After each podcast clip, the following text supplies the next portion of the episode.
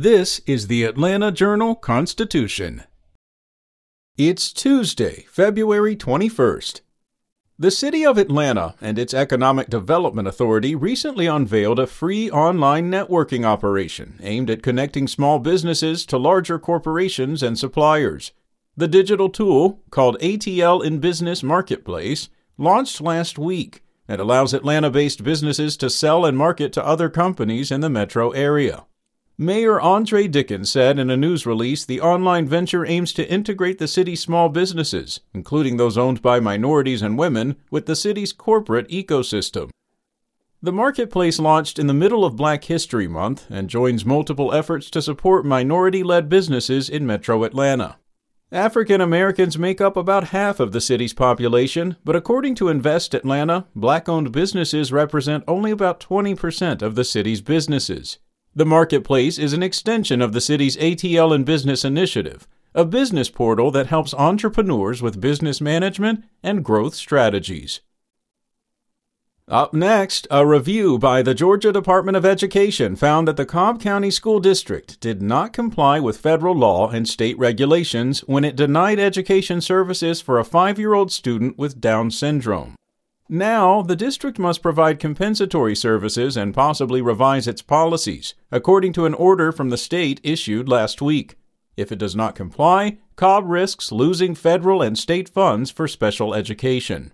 In December 2022, the student's family and the Southern Poverty Law Center filed a complaint with the state alleging that Cobb failed to provide a free and appropriate education to the student as required under federal law.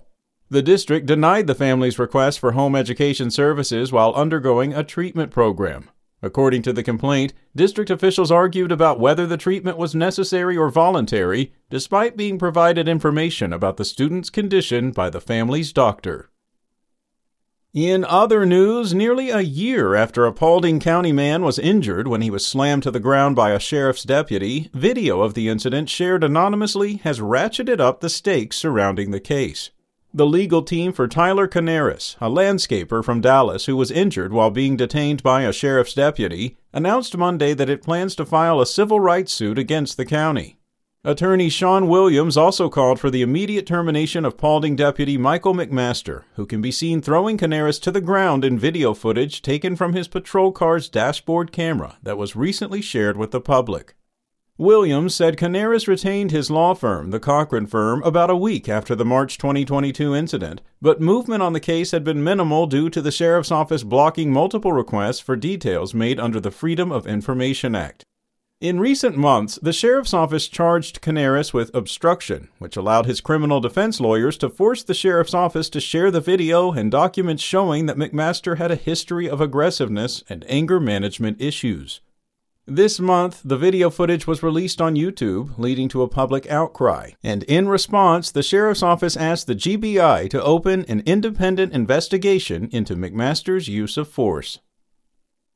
And a four month old boy was located unharmed, and his 13 year old alleged abductor was arrested and charged with kidnapping Monday afternoon. Investigators earlier asked for the public's help to locate the baby, who was believed to be in extreme danger after being abducted in Macon. The GBI activated a Levi's call, the state's version of an Amber Alert, to help find Malachi Walker. The Bibb County Sheriff's Office later said the infant, the teen suspect, and a stolen vehicle were located at a Days Inn by Wyndham at 3950 River Place Drive.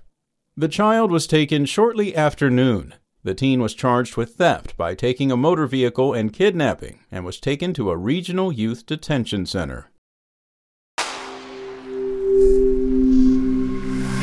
SpokenLayer.